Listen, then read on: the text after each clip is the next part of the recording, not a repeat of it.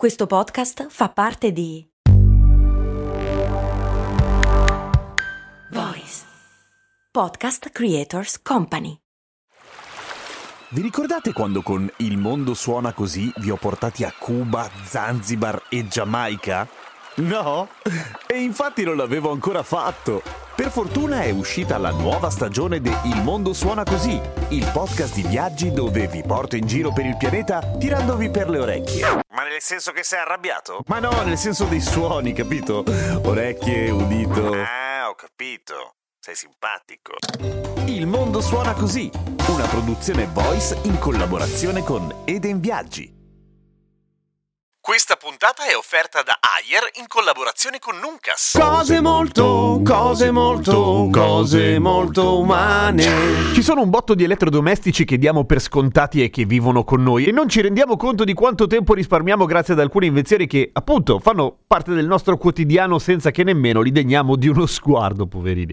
Poi quando fai un trasloco, e questa è una nota autobiografica, ti accorgi di quanto cavolo di tempo si perde a fare cose che solo qualche decennio fa erano la normalità, tipo fare il bucato a mano. Raga, a mano. Primo, devi prendere il bucato, con ogni probabilità passare un'ora in una posizione che ti devasta la schiena e ginocchia e darci dentro con il sapone, la spazzola, una tonnellata d'acqua di cui ovviamente ne sprechi la maggior parte. E una volta che hai fatto, e credimi, è una sbatta, ti confronti con la questione dello sciacquare via il sapone. Che non ci si fa caso, ma credetemi, è un processo pallosissimo. Il sapone sembra che non finisca mai. E a quel punto, solo a quel punto, devi strizzare tutto e prendi atto di quanto cavolo anche solo la centrifuga della lavatrice, anche solo quella, sia semplice ma geniale. Strizzare una maglietta è un conto, ma quando devi strizzare i pantaloni, le lenzuola, è roba pesante, ciao, cioè non solo è roba di muscoli, ma hai sempre la sensazione un po' frustrante che sia di base impossibile fare un lavoro fatto bene. E infatti di solito finisce che metti la roba sullo stendino e lo stendino pesa 200 kg e prendi atto del fatto anche che la roba si asciugherà tipo in due settimane e nel complesso se ne vanno ore di tempo prezioso. Ovviamente il fatto che sia così laborioso ha fatto sì che la lotta dell'umanità contro lo sporco affondi le sue radici davvero nei tempi dei tempi, al di là di quelle che sono le sperimentazioni con le sostanze detergenti, cioè la cenere, la sabbia, un sacco di altra roba non sanissima anche. Le prime macchine che servivano ad aiutare il lavaggio compaiono già nel 1700. Erano in realtà più delle botti con lo sportello e una maniglia, non una rivoluzione, però evidentemente si cercavano soluzioni per una cosa che era percepita già allora come una sbatta epocale. Nei primi del Novecento arrivano le prime lavatrici elettriche, ma da lì a che diventino una roba comune nelle case delle persone bisogna aspettare ben dopo la fine della seconda guerra mondiale, perché erano una roba carissima e per pochi ovviamente. E quindi da un punto di vista storico l'avvento della lavatrice nelle case è l'altro ieri praticamente. Le prime elettriche, magari qualcuno di voi se le ricorda, erano a timer meccanico, cioè un po' come un orologio a molla, no? Poi arrivano quelle con un processore elettronico e da lì niente, la ricerca prende il volo e oggi possiamo contare su lavatrici che consumano sempre meno elettricità, sempre meno acqua, non è un dettaglio, e che lavano meglio, no? Ma rimane un che di misterioso sul come funzionino davvero. Nel senso, per molto tempo si è lavorato per migliorarle e renderle più efficienti, riuscendoci in effetti, ma senza sapere troppo bene perché funzionasse. Davvero, giuro. La ricerca che maggiormente spiega il funzionamento da un punto di vista chimico e fisico del processo di lavaggio del bucato, in una lavatrice intendo, è recentissima, è del 2018. E in questa ricerca viene fuori come ovviamente il detersivo sia importante, ma che il movimento del cestello, quindi la velocità, la durata dei cicli, l'avanti e indietro, tutte quelle cose lì, che sembrano a caso quando guardi una lavatrice, siano fondamentali. Cioè, non è che basta mettere il bucato, aggiungere acqua, sapone e scuoterlo un po' muzzo. Tutt'altro, quella roba si chiama, sentite bene, diffusioforesi, che è la roba che studia di come le particelle di detersivo legate alle schifezze che erano nel tessuto si muovono nel fluido, che in questo caso ovviamente è l'acqua. Tutto questo per dire che sembra che siamo arrivati al massimo dell'efficienza per quanto riguarda la scienza del lavaggio, ma invece no. Cioè, i passi che ancora oggi vengono fatti servono e come? Non solo per avere tessuti bianchi che più bianchi non si può, ma anche per la questione dell'efficienza delle risorse che è sempre più importante. Cioè lo era anche prima, ma prima ce ne fregavamo, adesso no,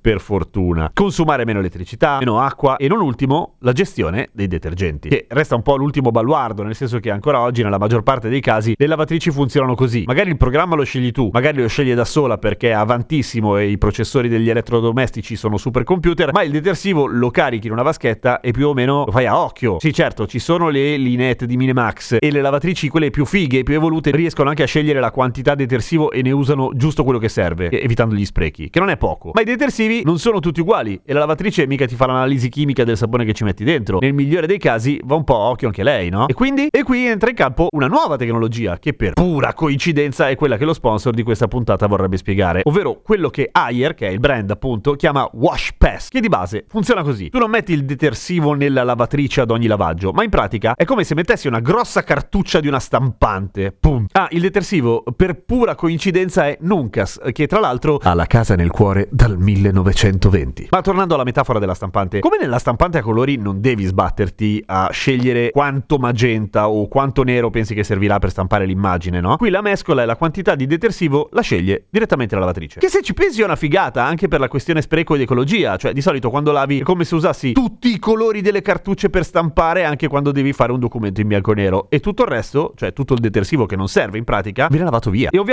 costa e ancora peggio inquina senza senso. La Wash Pass usa non solo la quantità ma anche la formulazione specifica che serve per la composizione specifica di schifo che hai sui jeans che hai messo a lavare. Non è male, no? E lo so che la similitudine con la stampante fa venire un grosso dubbio. E cioè, quindi se finisce un tipo di detersivo mi si blocca la lavatrice finché non li cambio tutti come quando la stampante non stampa il testo solo perché manca il ciano? No. No, ovviamente, anche perché è una lavatrice, per definizione non può giocare sporco.